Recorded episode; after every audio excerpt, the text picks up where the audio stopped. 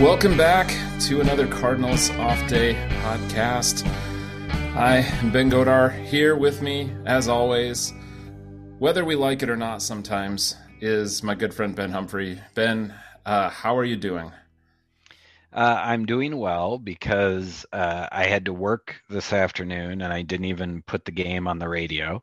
So I did not even uh, experience in real time the Cardinals choking and losing today. And that feels like a refreshing change of pace for the 2023 season uh, with the way the Cardinals have performed. Yeah, I, I do feel like we should probably disclose to listeners that, and, and I'm glad to hear you say that, Ben, because I feel like I should disclose to listeners the the number of hours of Cardinals baseball that I am watching in real time with my own eyes has has started to dwindle somewhat. Uh, I, don't I don't feel like I need to witness every every moment of this as it happens.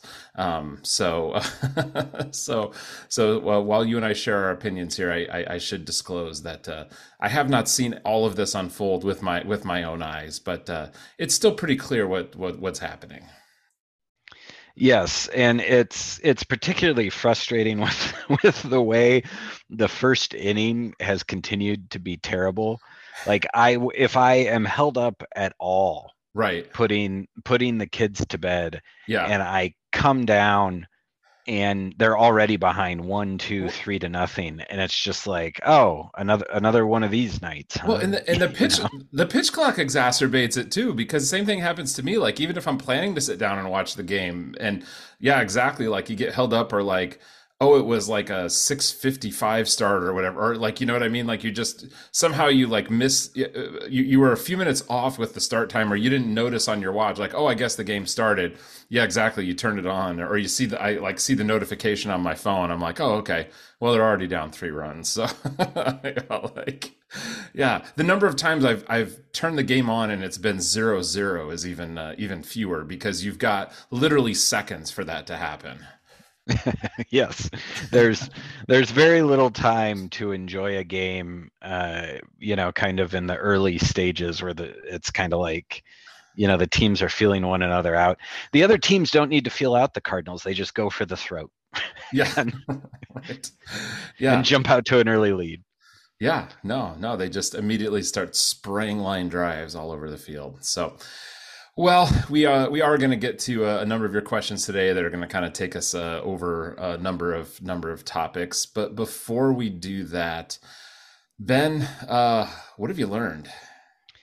Uh, I have learned that um, it is always important to keep in mind that uh, the people involved with the St. Louis Cardinals and all Major League Baseball teams are people and I think a lot of times it's easy to look at, you know, what is the likely uh, path ahead. You know, so and so's been hitting the ball really well, but their batting average is 190. And so they're going to regress, regress and become good. And I have been waiting for Willson Contreras uh, to turn things around. Um, and you know he's just one who jumps to mind but it's really a statement about the whole team where you know bad luck which they had early in spades uh, has kind of ballooned and i almost feel like has undermined the team mentally in a way where they're now just a bad team like yeah. there's nothing much about their performance of late that i can look at and find a silver lining or reason to believe things will turn around. Like they've they've blown. I think I saw the stat after the game today. They have blown 15 out of their 30 save opportunities. Right, like, and and I was just like, if you would have told anyone at the start of the year that saves would be a problem, and Helsley would, you know, be healthy for you know almost all of he is now on the injured list, but most of the season, he, the vast majority of the season, he's been healthy, and Gallegos has as well. And what's more, overuse isn't even a problem, right? Because right. they aren't ahead, and it almost feels like, you know, that that's something else that's that's not working. And then you know, you know what, and, you know what, Ben? It's almost like you should never trust relievers because uh, they're like cattle and uh, they're completely a fungible commodity. It's almost like that's that's true. And you know the the starting pitching has improved, which it was bound to do but then just as that is happening you know the offense kind of stops hitting. And so it's um it's it's been tough to watch and you just kind of feel like the team doesn't have the mental toughness or state of mind whatever you want to call it right now uh, to turn things around and it's it's very frustrating to watch as a fan. And there were quite a few people who showed the video of them after they won a game like last week. Uh, and I sent out the picture from the Royal Tenenbaums of of Richie with one sock off sitting on the mm-hmm. lawn at Wimbledon, and because that was like the vibe. Or even Bill uh, Bill Murray from Royal Tenenbaums. Well, I want to die, but they just won a game. You know, yes, like yes, it it it was it's just this total like um just there's there's no life to them there's no spirit and it's very frustrating to watch and i just kind of feel like they've been telling themselves that they're good and it's going to turn around and it just hasn't and, and, and it just hasn't happened and now i think they're just going through the motions with that and yeah. no one knows what to do and certainly molly ollie marmol does not and so it's it's it's all been very frustrating uh, but i kind of came to that realization uh, listening to willson or uh, listening to marmol talk about Willson contreras and then reading and seeing some of the pictures of Willson contreras i i feel like what was bad luck has now metastasized into something much more uh, difficult to turn around, and that yeah. concerns me. Yeah. Well, I, you know, in terms of what I've learned, and, and I don't know that I've learned this so much from anything that we're seeing on the field this season. I feel like I'm almost casting my mind back to uh, the 90s, which we lived through, which was really the one time in our lifespans when you know the the Cardinals were bad, and and uh, the thing that I'm just kind of remembering learning was, you know, when you've got a bad team, there are still individual stories happening in the midst of the team is bad and this is a bad year um, you know, there's kind of all these individual arcs and stories going on as well that you can kind of, um, you know, threads that you can you can separate out, um, and that can be interesting. You know, so it's it's becoming pretty evident that this is going to be a bad year. I mean, it's the we're getting into pretty small uh, you know likelihood that there's any possible way that they could turn this around at this point you know but there's a lot going on. I mean this is jordan walker's rookie season right? So this will always be jordan walker's rookie season. If jordan walker right is going to turn into some kind of a you know you know interesting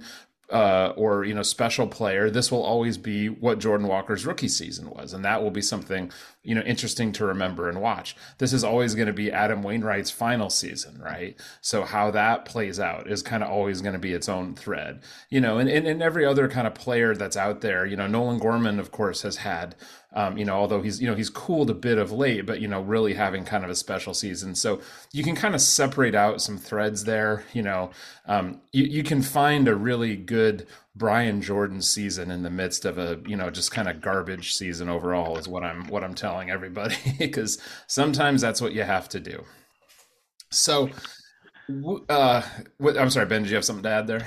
Oh no, I I was just thinking. Uh, you know the the difference for me is i don't have a sega genesis where i can just go be the cardinals and win 162 games or whatever right like yeah it's uh th- that for me that's the sad reality is i have now matured to the point where i don't have hours to live in a fantasy world where the cardinals are good um, well, but that's that's about your life choices, Ben. I mean, they do still make video game consoles, so you know you could you could make that happen.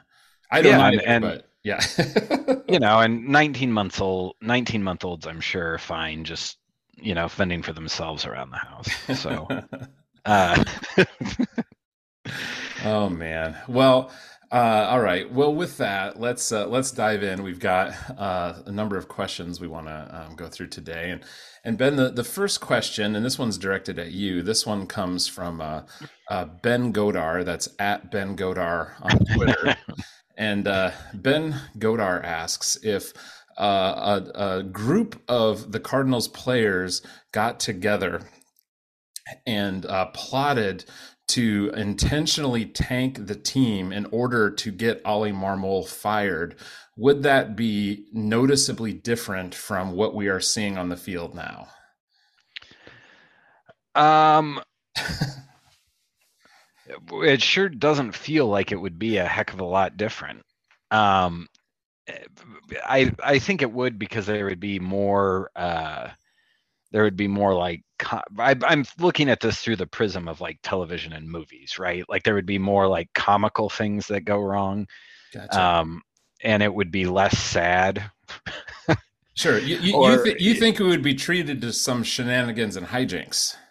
Yes, there would be there would be more humor involved, like and and they might be enjoying it more, right? right. Like even though they were losing, you know, they could they could be a little more jovial about it because you know they are conspiring against a man who is in over his head and they hate because he uh, shouldn't have the job that he has right. so they're enjoying tanking the season to get him fired and mm-hmm. there's nothing anyone can do about it because they have like no trade clauses and guaranteed contracts some of them so um uh it it I, it probably would not be much different but i think they would probably just be a little bit happier about uh, playing baseball every day. They just seem so, you know, they they have real strong Allen Craig 2014 energy right now, and that's yeah. really concerning. Yeah, no, that's a good that's a good uh, good comparison. And, and by the way, I wasn't suggesting that that's happening.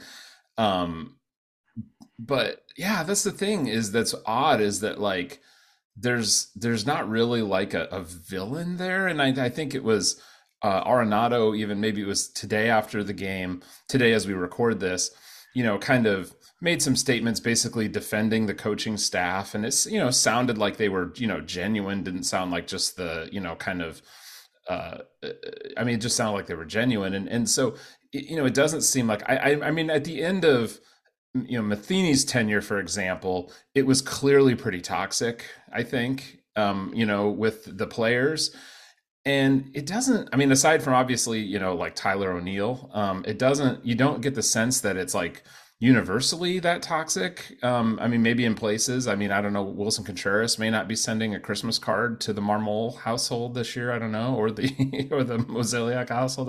But see again i don't know that was more of an organizational thing potentially even than a marmol thing you don't know. So and that's i guess that's it is like it's not like you can't point a finger and say like well this is this is the problem or this is the thing. It's it is just it's it's universal. So but i guess i was just more getting at the idea that like gosh this is literally what we're seeing is so bad that like if they were losing on purpose i don't think it would it would look it would look worse than this. No they they would just be happier. That's that's that's my takeaway is they their plan would be working and there would be a little bit of twinkle in in the culprit's eyes i think Right. Sure. Yeah. Yeah. Well, I guess we'll we'll see. All right. Our uh, we we have received some rebuilding questions, which is a topic we broached last week.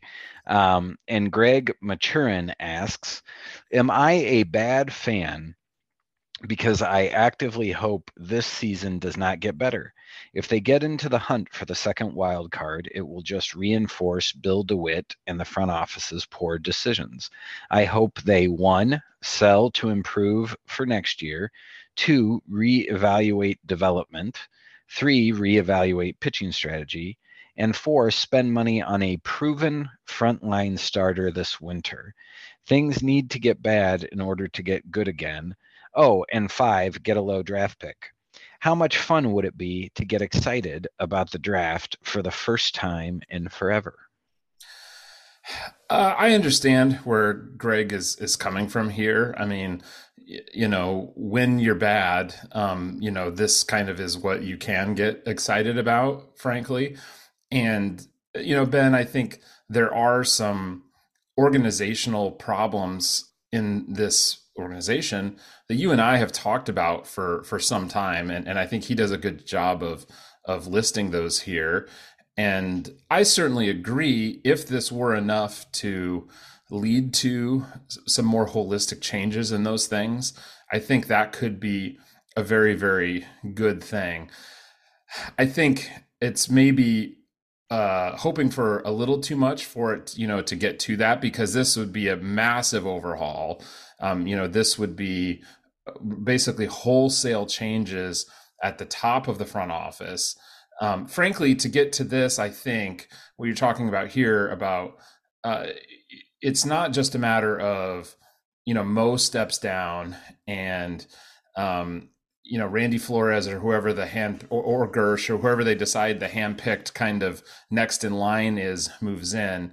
You know this is uh, you know they bring in a complete outsider a complete new you know kind of front office structure and really um, you know bring in some fresh blood um, and i don't know we haven't seen you know dewitt is so comfortable with with you know kind of mo and just the culture of the way the cardinals have done business that would be a really massive change you know if you think about what he did when he brought luhnow in which was really the biggest shakeup that he's ever done Luhnow was brought in at a pretty low level and was very, very slowly moved up the ranks. And, and even at his kind of highest point that he ever reached in the Cardinals organization, remember it was Mozeliak who was elevated to GM and not Luhnow. He was always kind of kept in check. Uh, um, so I, I, don't know. I, I I'm hopeful as well, but um, I, I think I would be surprised to see it go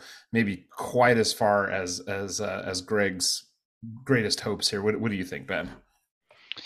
Uh, that would surprise me as well. Um, however, uh, getting excited about next year's draft because of a high draft pick, I mean, that seems like a very realistic possibility. And depending on how they approach the trade deadline and the offseason, I mean, you re- you realistically could have the team competing for the postseason next year, and uh, also getting you know like a top ten pick. You know that seems very possible, yeah. and you know you you hope that they they don't use that pick Ben on a high floor college pitcher. um, it would be it would be like the highest floor college pitcher and uh, they would all give each other high fives um, but uh, you know that that that is that seems like a very realistic thing uh, to kind of hope for.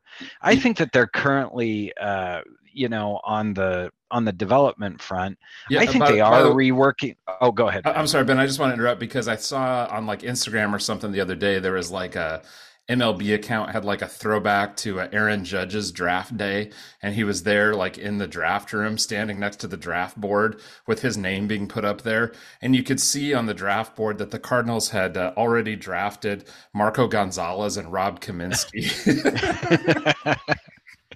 yes, see, like that's uh, that's what you worry about is, uh, you know, they get a top ten pick and they do what they uh, are most comfortable doing uh, when they're faced with that kind of high uh, high potential pick.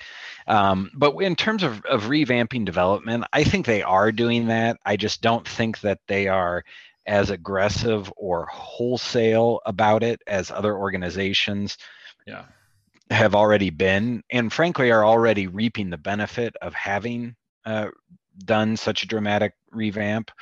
And so you know, I I think I honestly believe I think Mozeliak eh, I think his contract is probably reflective of of where he wants to be at and I think he wants to be done with that process and move yeah. on to another role within the organization or maybe with another organization, I don't know. And so I think they are already doing that and you know, let's really be clear here. I I don't know that you can at least from a position player perspective, it, I don't think you can do much to fault uh, the Cardinals with respect to the way this season has gone. Yeah. The the the the biggest disappointments are the two of the safest bets entering this year with the yeah. bat, and that's yeah. and the glove, and that's Arenado. And then with the bat, and that's Contreras. Well, that's not development. And then you, if but if you do want to look at development, um, you know, Gorman is having a very good year. Yeah. You know, Walker made the team. They sent him back down. Um, and now he's come back and he's he's making better contact and playing better. This will be his rookie year. He's probably not going to be the rookie of the year, but you know uh, Donovan's having a pretty good year. Lars Nootbaar is having a good year, and so you know you you look at that position player front, and you know the development's not. Uh, there's not a lot there to serve in an indictment uh, of not, player not development. The, not on the offensive side, but on the on the pitching side, I think that's where you know it's it's the player development on the pitching side that is still I think a problem. Yep. And and then the the other thing, you know, the philosophical thing on the pitching side, the pitch to contact thing, that gets into a really complicated area because I think it's hard for us to know what of that is ownership and what of that is front office because a lot of that is clearly based on um, ownership's unwillingness to spend on pitching in a certain way. So, you know, at what point is ownership saying, we don't want to spend on these type of pitchers or at what point is it just that the budget that they're willing to spend is so low that then the front office has kind of said well given that budget this is how we feel maybe we can you know best deploy that. It's it's pretty complicated but wh- whoever's fault it is it's it's just clearly not working and it needs to be you know that whole system needs to be shaken up yeah, and it's it's also a situation where you know the the pitching front in particular, the the whole point of like DeWitt ball is you have good cost control players that allow you to go out and get elite players from outside the organization and pay them, right? And so the the problem that they have on the pitching front in particular is they they just haven't had you know, in the last few years, that type, you know, Dakota Hudson is probably and and Flaherty, but he's been injured, right? And it's not as good anymore. And so both of those players, they're getting more expensive and they've almost kind of trapped themselves where they don't have any of those types of pitchers ready to join the rotation. And so they're they're paying a premium for sort of the mid-level type starters and then they also have the legacy players like Wainwright and so they're kind of hamstringing themselves uh, with the ability to go out and get an elite starting pitcher and so you know that's a that's a kind of a sticky situation and really resetting the rotation next season uh, may not be the worst thing in the world over the next, you know, like three years, let's say. Yeah, yeah. Um, well, and along those lines, uh, STL Batters Box asks, would it be a crazy idea to trade Goldie to a team that could offer some fireball prospects, selling high off an MVP, and he's not the motivational player we need right now. Also, we have a million position players. Well we talked a little bit about this uh, last episode. It you know it frees up first base for a bat like jordan walker who just is not good in the outfield. And i thought with his you know his sprint speed and his arm speed he would get there but it's not terribly promising right now. Or nolan gorman or uh, and Baker, even uh, who we forgot to mention last episode. And so you do free up some DH plate appearances, and you would free up some first base plate appearances. And Paul Goldschmidt is a very good player. He's a difference maker um, for a team. You know, if you're on the precipice of getting a first round bye in the playoffs and then competing in the playoffs, you know, he's he's going to be a difference maker this year and next year. So if you're, you know, if you're in that position, you know, he probably has some appeal. Yeah, uh, you know, the one thing we didn't talk about last week that I think we should mention is that Paul Goldschmidt has a full no trade clause. So they're going to be extremely limited on where, if at all, they can trade Paul Goldschmidt because he's going to have to agree to be traded. So, first off, if he's happy in St. Louis and he wants to stay, stay in St. Louis, they can't trade him at all.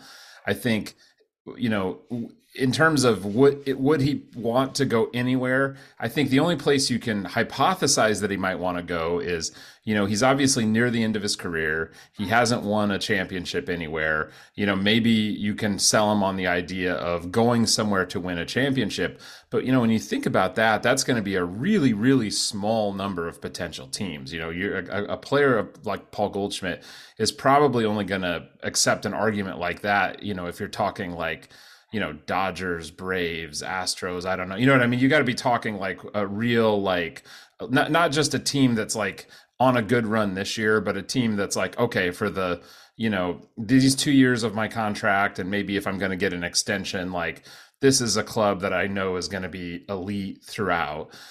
I, the challenge there is like you just have so few opportunities for like a match um, to you know to really get a trade done. So um, I mean, I think they absolutely should be open to trading him because they certainly could get a great return, but I think it will be very, very hard to, uh, if if not impossible, to to make it happen. I I think you're probably right, and but if it were to happen, they I think they 100% would target, uh, you know, swing and miss stuff pitching, uh, yes. in in line with uh what STL Batters Box has proposed. Um, moving along, uh, we have some questions about underperforming Cardinals. Uh, and Ben Wheeler asks, Thoughts on willson Contreras' offensive production and or potential positive regression? His peripherals and expected stats are good and in line with career numbers. Seems to go the other way a lot does this mean things should eventually fall, or is the opposite field approach destined to be unlucky? Well, and actually, I'm glad he brought up his uh, peripherals because I hadn't actually opened his baseball savant page here recently, Ben, and I just did, and it's it's actually quite a bit better than I expected it to be. Um, uh, the peripherals do look pretty good, um, so that is encouraging. But you know, even had I not looked at this, I would say you know he's he's a good enough player with enough of a track record. He's a young enough player that i really don't have like long-term concerns about him. I'm not concerned that like he's just you know suddenly turned into garbage. I have pretty low level concerns about that. Um, so I just think it's kind of an oddity thing. Um, I mean, they put him in a really weird situation. Um, I think they put him in a very stressful situation. Um, so I think that probably you know exacerbated what is likely just kind of a, a random blip that would have happened anyway um, but given the peripherals and just given that he's a good player overall i would strongly suspect that he'll turn this around largely. And by the end of the season, you know, it may still be a, a, a down year for him, but I don't think it's going to be like the kind of catastrophe looking uh, uh, production numbers that we're seeing right now.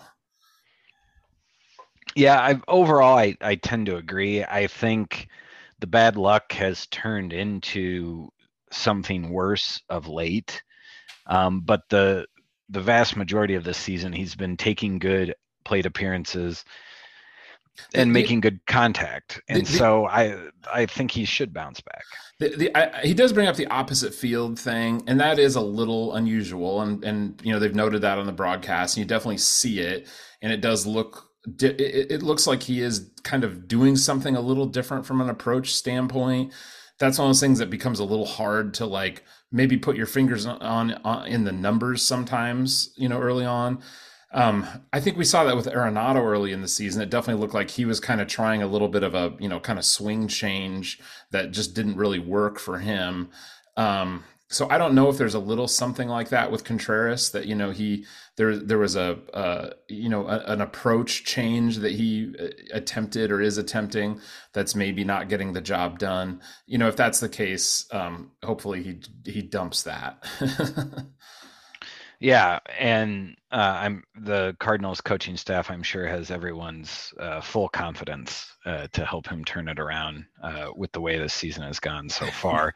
so you know that's a little bit concerning, but that you know that's what you do worry about is maybe they start tinkering with things or changing approach in ways that they don't really need to do because they, you know, they're they're taking good plate appearances, they're making good contact, and then suddenly that becomes something that's harder to turn around uh, because they're maybe doing a little bit too much tinkering, and it's it's tough to know, you know, without being in the clubhouse, without being around the coaches, uh, how that will play out moving forward. So it's something that I think bears watching. But yeah, for for most of this season, I've not been worried about him at all. Um, and now I'm kind of beginning to wonder, you know, what does this look like at the end of the year? So yeah. uh, that's definitely worth watching. Yeah. Um, you know, as as the season moves forward. Yeah. Uh, Day Comeback uh, asks With Edman in his annual midseason slump and playing center field every day, requiring DeJong to also play every day, can this team score enough runs to turn this season around? I appreciate them leaning into D because the starters can't get Ks, but this offense looks very weak right now. Um, ben, we have a, a, questioner asking you to comment on uh, Tommy Edman uh, and his offensive prowess here. Um, I've I've set the ball on the tee. Would you like to take a swing? uh, I I suppose so. Um, this this is something where longtime listeners know like I don't think Tommy Edman is an everyday player. Uh, I think he's a utility player. I don't think there's any reason to get him more than like 400 plate appearances. But you know the the thing is when you have injuries, utility players play. You know because they have to they have to fill in for the injured player, and that's what Edman is doing now for Nootbaar, who's a far superior player overall, and you would want in the outfield uh, most days. But what's nice, uh, you know, over certainly over Edman, uh, what's nice is Edman is a bit of a complement to Nootbaar. Uh, you know, Nootbaar bats lefty. He does pretty well against lefties. But if you're going to give uh, Lars Nootbaar a day off, doing it against a lefty, which Edmonds hits pretty well against for his career, is is the time to do it. Um, in terms of uh, the performance this year, Edman hit the grand slam and the season or the series-ending loss uh, to the Giants, so he did have a little explosion in power. But you know, for this year, Edman is basically hitting like you would expect Edman to hit. Like it's below average. Uh, he's had a little more power than you would expect. Doesn't walk enough. You know, he is who he is. And if the Cardinals have everyone healthy, he doesn't have to be anything. He can just give guys breaks around the field. And there's no real reason to get Edman to try to get Edman playing time, and that's what's been so crazy about the way the Cardinals have assessed him throughout his career. They assessed him as better than Randy Arozarena. They then made him a leadoff hitter and gave him more plate appearances than anyone on the team. So that did he lead the league in outs that year, or was it just I can't remember if it was top three. You know, I it's it's just this amazing usage of him that just defies any sort of logic. And so that's unfortunate. And and then of course there's Paul DeJong who seems to be slipping into you know what Paul DeJong has been doing for the last few years and and that's difficult to watch as well.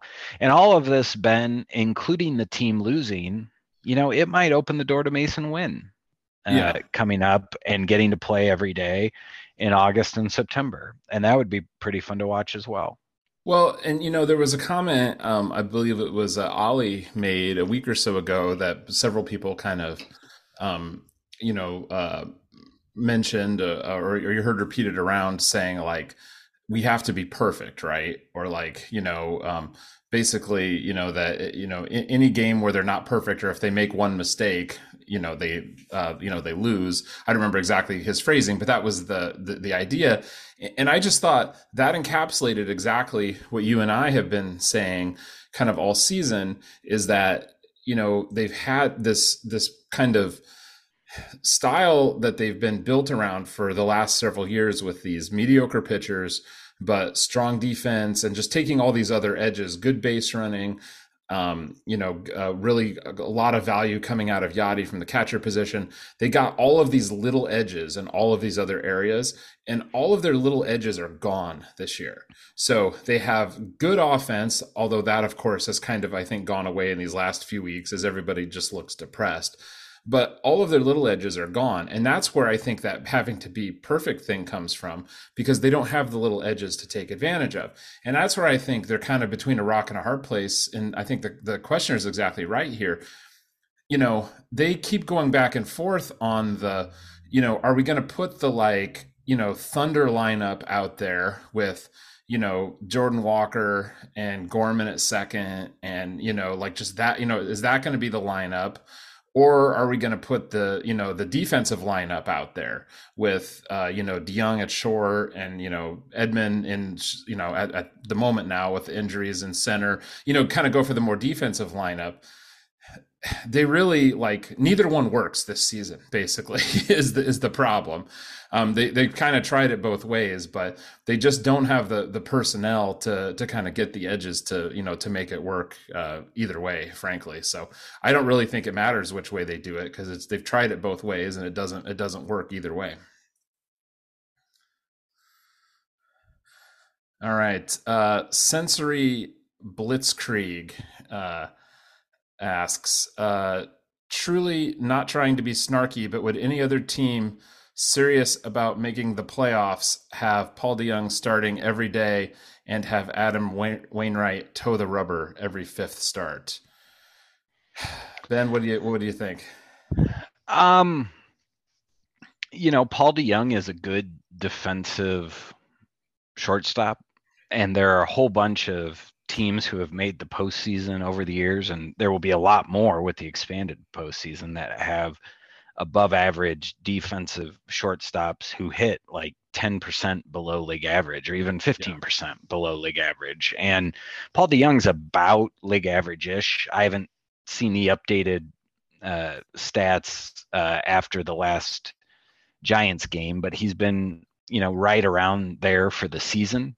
Um, he certainly has not been that good in recent weeks, but you know, DeJong has always had peaks and valleys. So I mean, at, at this point in time, you know, Paul DeJong is not the biggest problem on this team. In fact, he's he's performed better than I expected. I, I don't want to speak for you, Ben, but yeah. I think better than you expected, and I think yeah. most of the folks listening at home expected. So yeah, I mean, I just it, I just looked it up, Ben. Paul DeJong has a 105 weighted runs created plus right now, so he's five percent above league average at the shortstop position. Good. It's yeah. very good for a shortstop. And I know people. I know he's so streaky, and when he's bad streaky, it looks unplayable. But I just, uh, yeah, I don't know, man. Fans just are fans are so ready to hate Paul DeJong, and and I believe me, I understand he could be on this kind of streak that is not going to unstreak. so I get it, but I also think like you you got to cut this guy a break.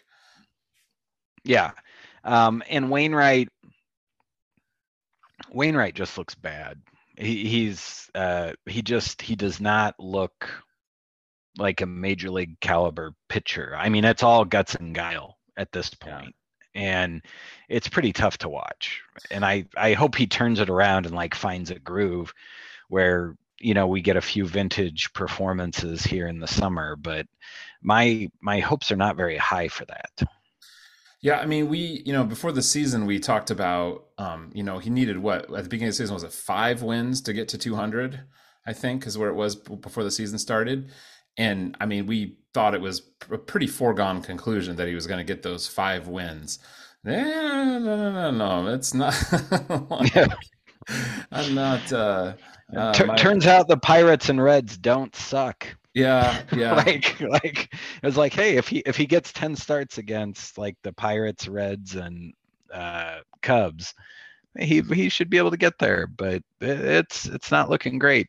Yeah, and no, I will say one thing I will say to this though is I do think that they're the way that the Cardinals, you know, value their history is uh, is a great thing about this organization that I really do appreciate.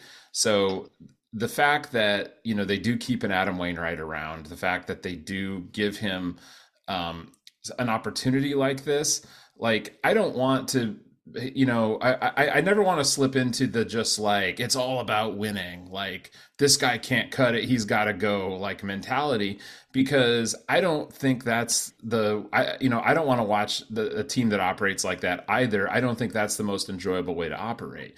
And there are things about the way this club operates, like you know saying like, hey, we always want to have a you know Hall of Fame player on this team out there for our fans to watch. You know, I think that actually is is you know meaningful. I think that makes for kind of a you know enjoyable kind of narrative to the team that you're watching and kind of carries on these legacies and things like that.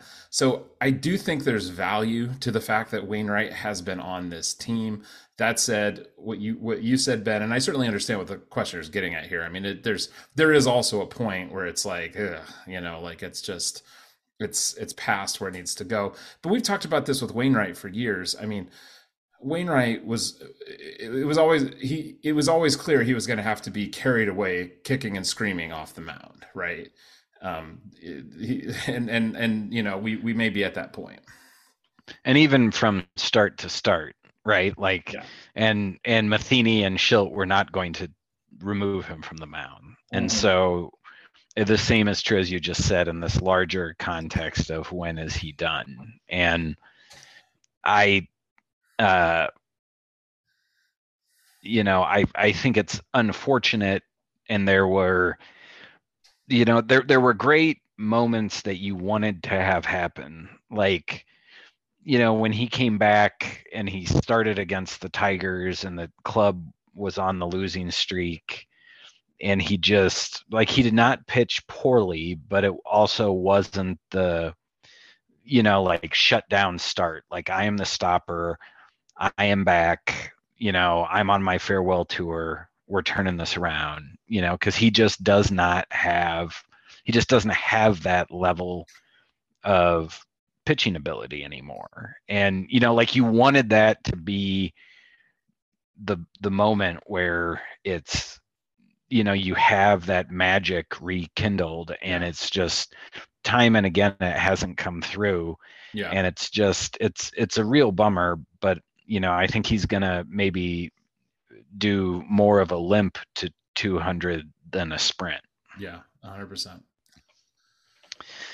Um, looking back at uh, the questions, uh, uh, go God's gift, excuse me, uh, asks, "What will it take for Masyn Winn to get called up?" What do you think, Ben? Well, what I think it's going to take is for the team to decide that they're sellers to clear out whoever they decide to clear out and just kind of restructure the major league team. I mean, why why bring Masyn Winn up at this point? You know, like why why introduce him into this dynamic right here, right? I mean, like uh if if you if this was your family, right? Would you and and, and Masyn Winn was your your your new girlfriend? Would you would you or, or boyfriend in this case? Why why did why did I change his gender right there Ben? That was a weird choice I made. Yes. Why why would you invite them over to dinner at this point? Yeah there's I mean except he's uh you know by almost all accounts and you know just based on our uh limited exposure to his personality. He seems to be a very like charismatic engaging guy and maybe even the type of guy who would help in the clubhouse where it's just like you know like i he's cocky he's good and he's just kind of fun well and, i feel like i feel like that's asking a lot like well, like, it's not hey, fair to him, but like, hey, it, hey, rookie, cheer up these uh, sad Hall of Famers.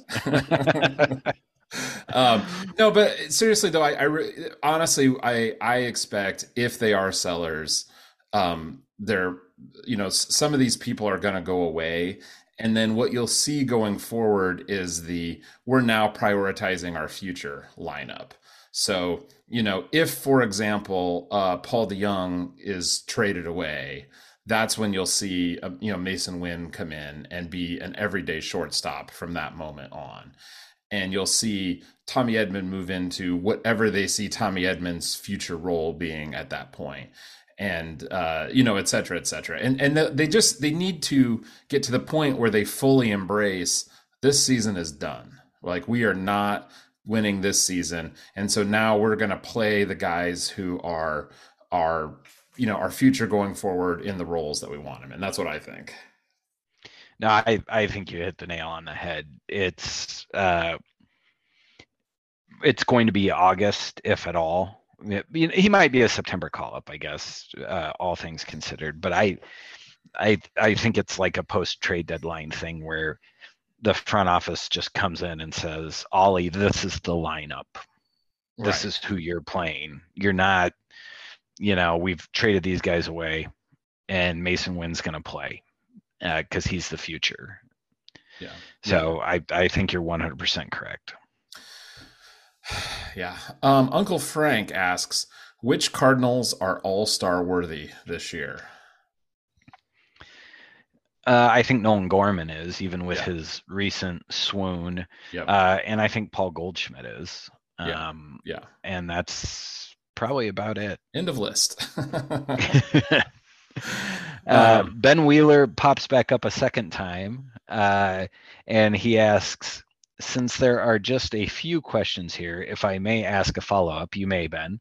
Although this uh, may, the, this must have come earlier on because we have a pretty good number of questions. Here. Yeah, I, I think he yeah I think he circled back around before we got uh, a lot of these questions. Uh, do you regret doing a Cardinals themed podcast at this particular point in space and time? Boy, do I ever. Um, well, um, you know, it's uh, you know, Ben, it's uh, it's not as much fun, I would say, right now as it has been during the rest of the time that we've been doing this, and and and uh, even before the podcast, of course, you and I wrote at Viva El Birdos for for several years. Um, all of that time you know, for the most part, through well, certainly through better years than this. Even even though there were you know a couple years here and there where the, the Cardinals may not have made the playoffs. You know, never years that were this bad. Um, I know that you and I lived through some years, as I mentioned before, in the '90s where the team was this bad. So I we've we've experienced it at least as fans. Um, so that does make it challenging. Um, uh, I, I tell you who I really feel bad for are the uh, there's crying in uh, baseball hosts who just launched their podcast, which is really great. I hope people check out.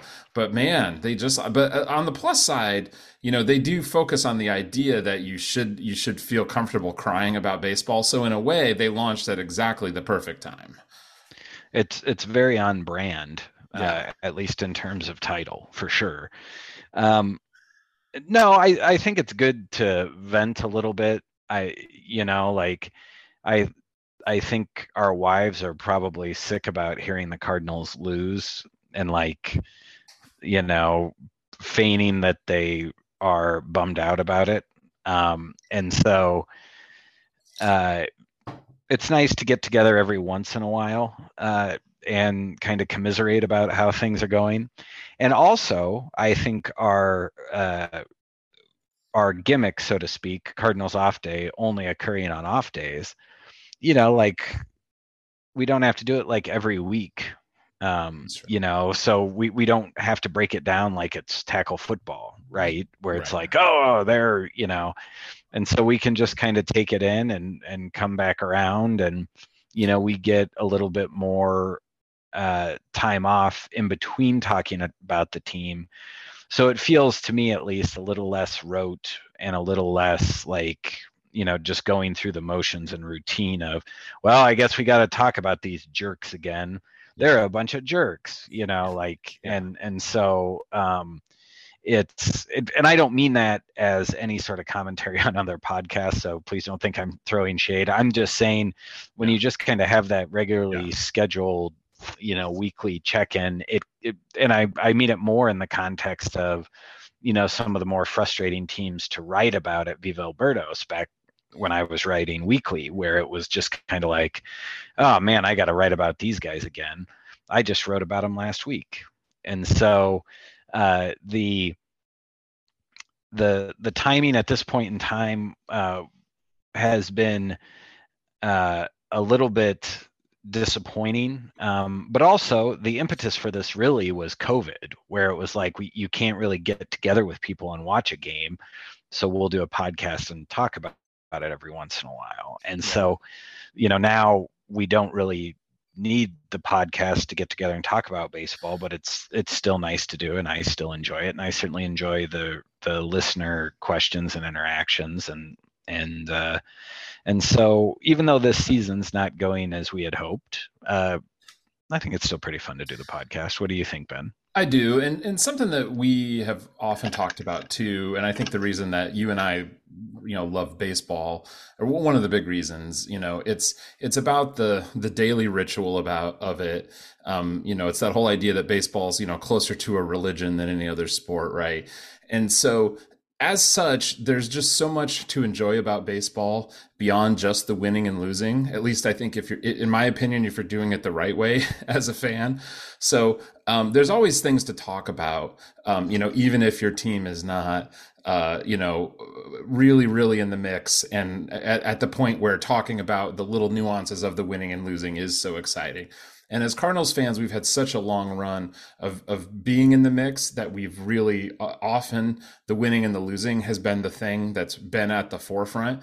You know, but like I've always admired, you know, friends of mine that are like, legitimate diehard like Pirates fans or Tigers fans or you know just some of these just dog shit teams, you know, but because they do have to you know they have to really enjoy those other aspects of the game right? And they just they have to kind of come back to it and and you know find you know joy in things outside of just the the winning and the losing of it. So i think that's good. I tell you what ben we also we just we need to cull the herd a little bit of cardinals fandom. I think we may have too many kind of fair weather fans here. You know it's been you know a good 25 plus years here. So you know if we're really bad this year we may thin it out a little bit and that's not the worst thing in the world either. So uh, hopefully you and i will stick around. Hopefully you and i won't bail. Um, but uh, you know who knows? Who knows? If you see uh, see one of us in a uh, you know an astros jersey you'll know that we finally had enough. So um, anyway thank you everybody for all of the questions Ben, uh, as we head, uh, as the Cardinals head out on a road trip that will ultimately lead them to London, of all places, uh, what are you going to be looking for? Uh, I'm going to be looking for uh, Jordan Walker's batted ball data. Um, since he's come up, he did a, a he's had much better plate appearances and uh, he's worked the count more to pitches he can drive. Um, and he was doing a better job of lifting the ball in the air. Um, however, that's that's kind of dipped recently, and so I'm interested to see whether he just goes back down the ground ball path uh, or and swing more liberally uh, or if he's going to be able to adjust and self-correct uh, and continue on the the positive uh, route he was on kind of before things started to take a little bit of a turn. All right. Ben, I'm going to be honest. I'm on uh, I'm on manager firing watch at this point. Um, I know that Ken Rosenthal and all of the local beat reporters reported that uh, Marmol is very, very safe, and this is not a thing that's going to happen. But man, this team is losing a lot. They are losing a lot, and it just feels like that's kind of the thing that happens when a team is losing this much. I don't think he's necessarily like lost the clubhouse, or from what we see anyway, you don't see that kind of conflict. But man, it just, you kind of, the vibes are just there that like you might see something happen. So um, I just, uh, you know, I'm just going to be checking in on Twitter, you know, every now and then, you know, to see uh, if if the you know they've announced, hey, there's going to be a press conference at 3:30 this afternoon or something like that. And uh, I, am not saying that I expect something like that to happen because I, I certainly trust all the reporting that's happened that that's not likely. But I, I'm not going to be shocked if something like that does because I also just think it has gotten so much worse than anybody expected it would when that was reported, you know, three weeks ago or whatever. Uh, Ben, do you have an off day recommendation for folks? What should they do today? Uh, my off day recommendation uh, is to go to a movie. Okay. And it can be on a night that the Cardinals are playing. And, and this is something that I have done uh, for years now is for my own health, there you know, every season the team will get to a point where um, I just I need to not be with them right now. Mm-hmm. Yeah. you know, they may win tonight and it may be great and that that'll be that'll make me happy. Um, but they're not going to do it with me watching. And so the way that I would usually do this is I would uh, usually just go, you know, the the summer movie season's a big uh, season for movies, as you know, Ben. You don't need me to mm-hmm. tell you that. Uh, our listeners probably don't either. And so the way that I would often try to do it is I would just try to go catch a movie, just get completely complete escapism, get away uh, from it all. I don't get the alerts on my phone during the movie. I just enjoy the movie. I get some nice buttered popcorn, a Coke, uh, some candy, eat all that garbage, and just get away from it all and uh, then come back you know, ready watch, to watch, watch some baseball. Three hours of the brutal Zack Snyder murderverse, and then walk out and see on your phone that the Cardinals lost twelve to one. It sounds lovely. Yes. Yeah.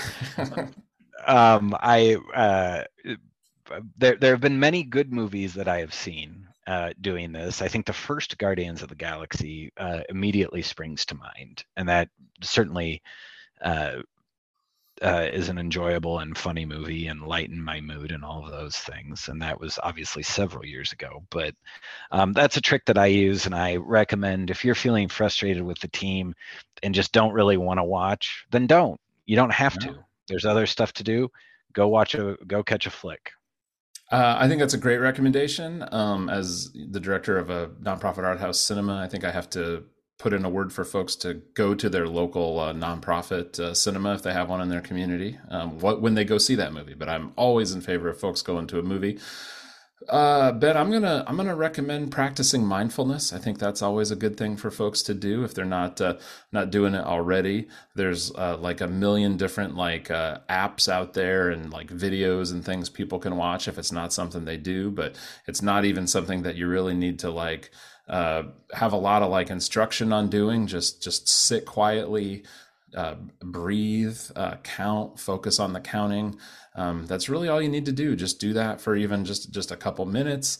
Um, you know, don't get upset at yourself if your mind wanders um, because it's going to wander. But just uh, just breathe, focus on your breathing, and uh, you'll feel better. And uh, I think especially as you're uh, you know going through a stressful season with your baseball team, it's a it's a very good time to start doing that if you're not doing that already.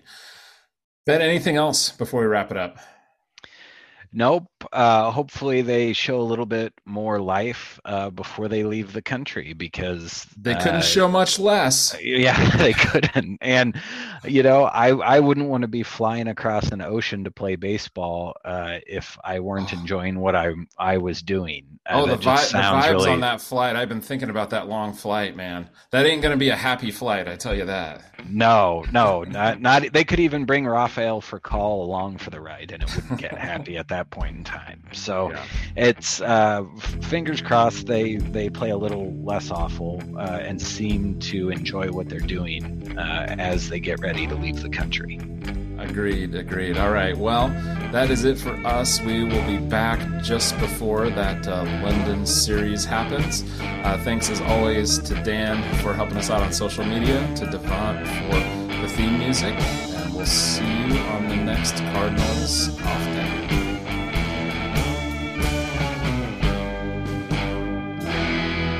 Go, Cardinals!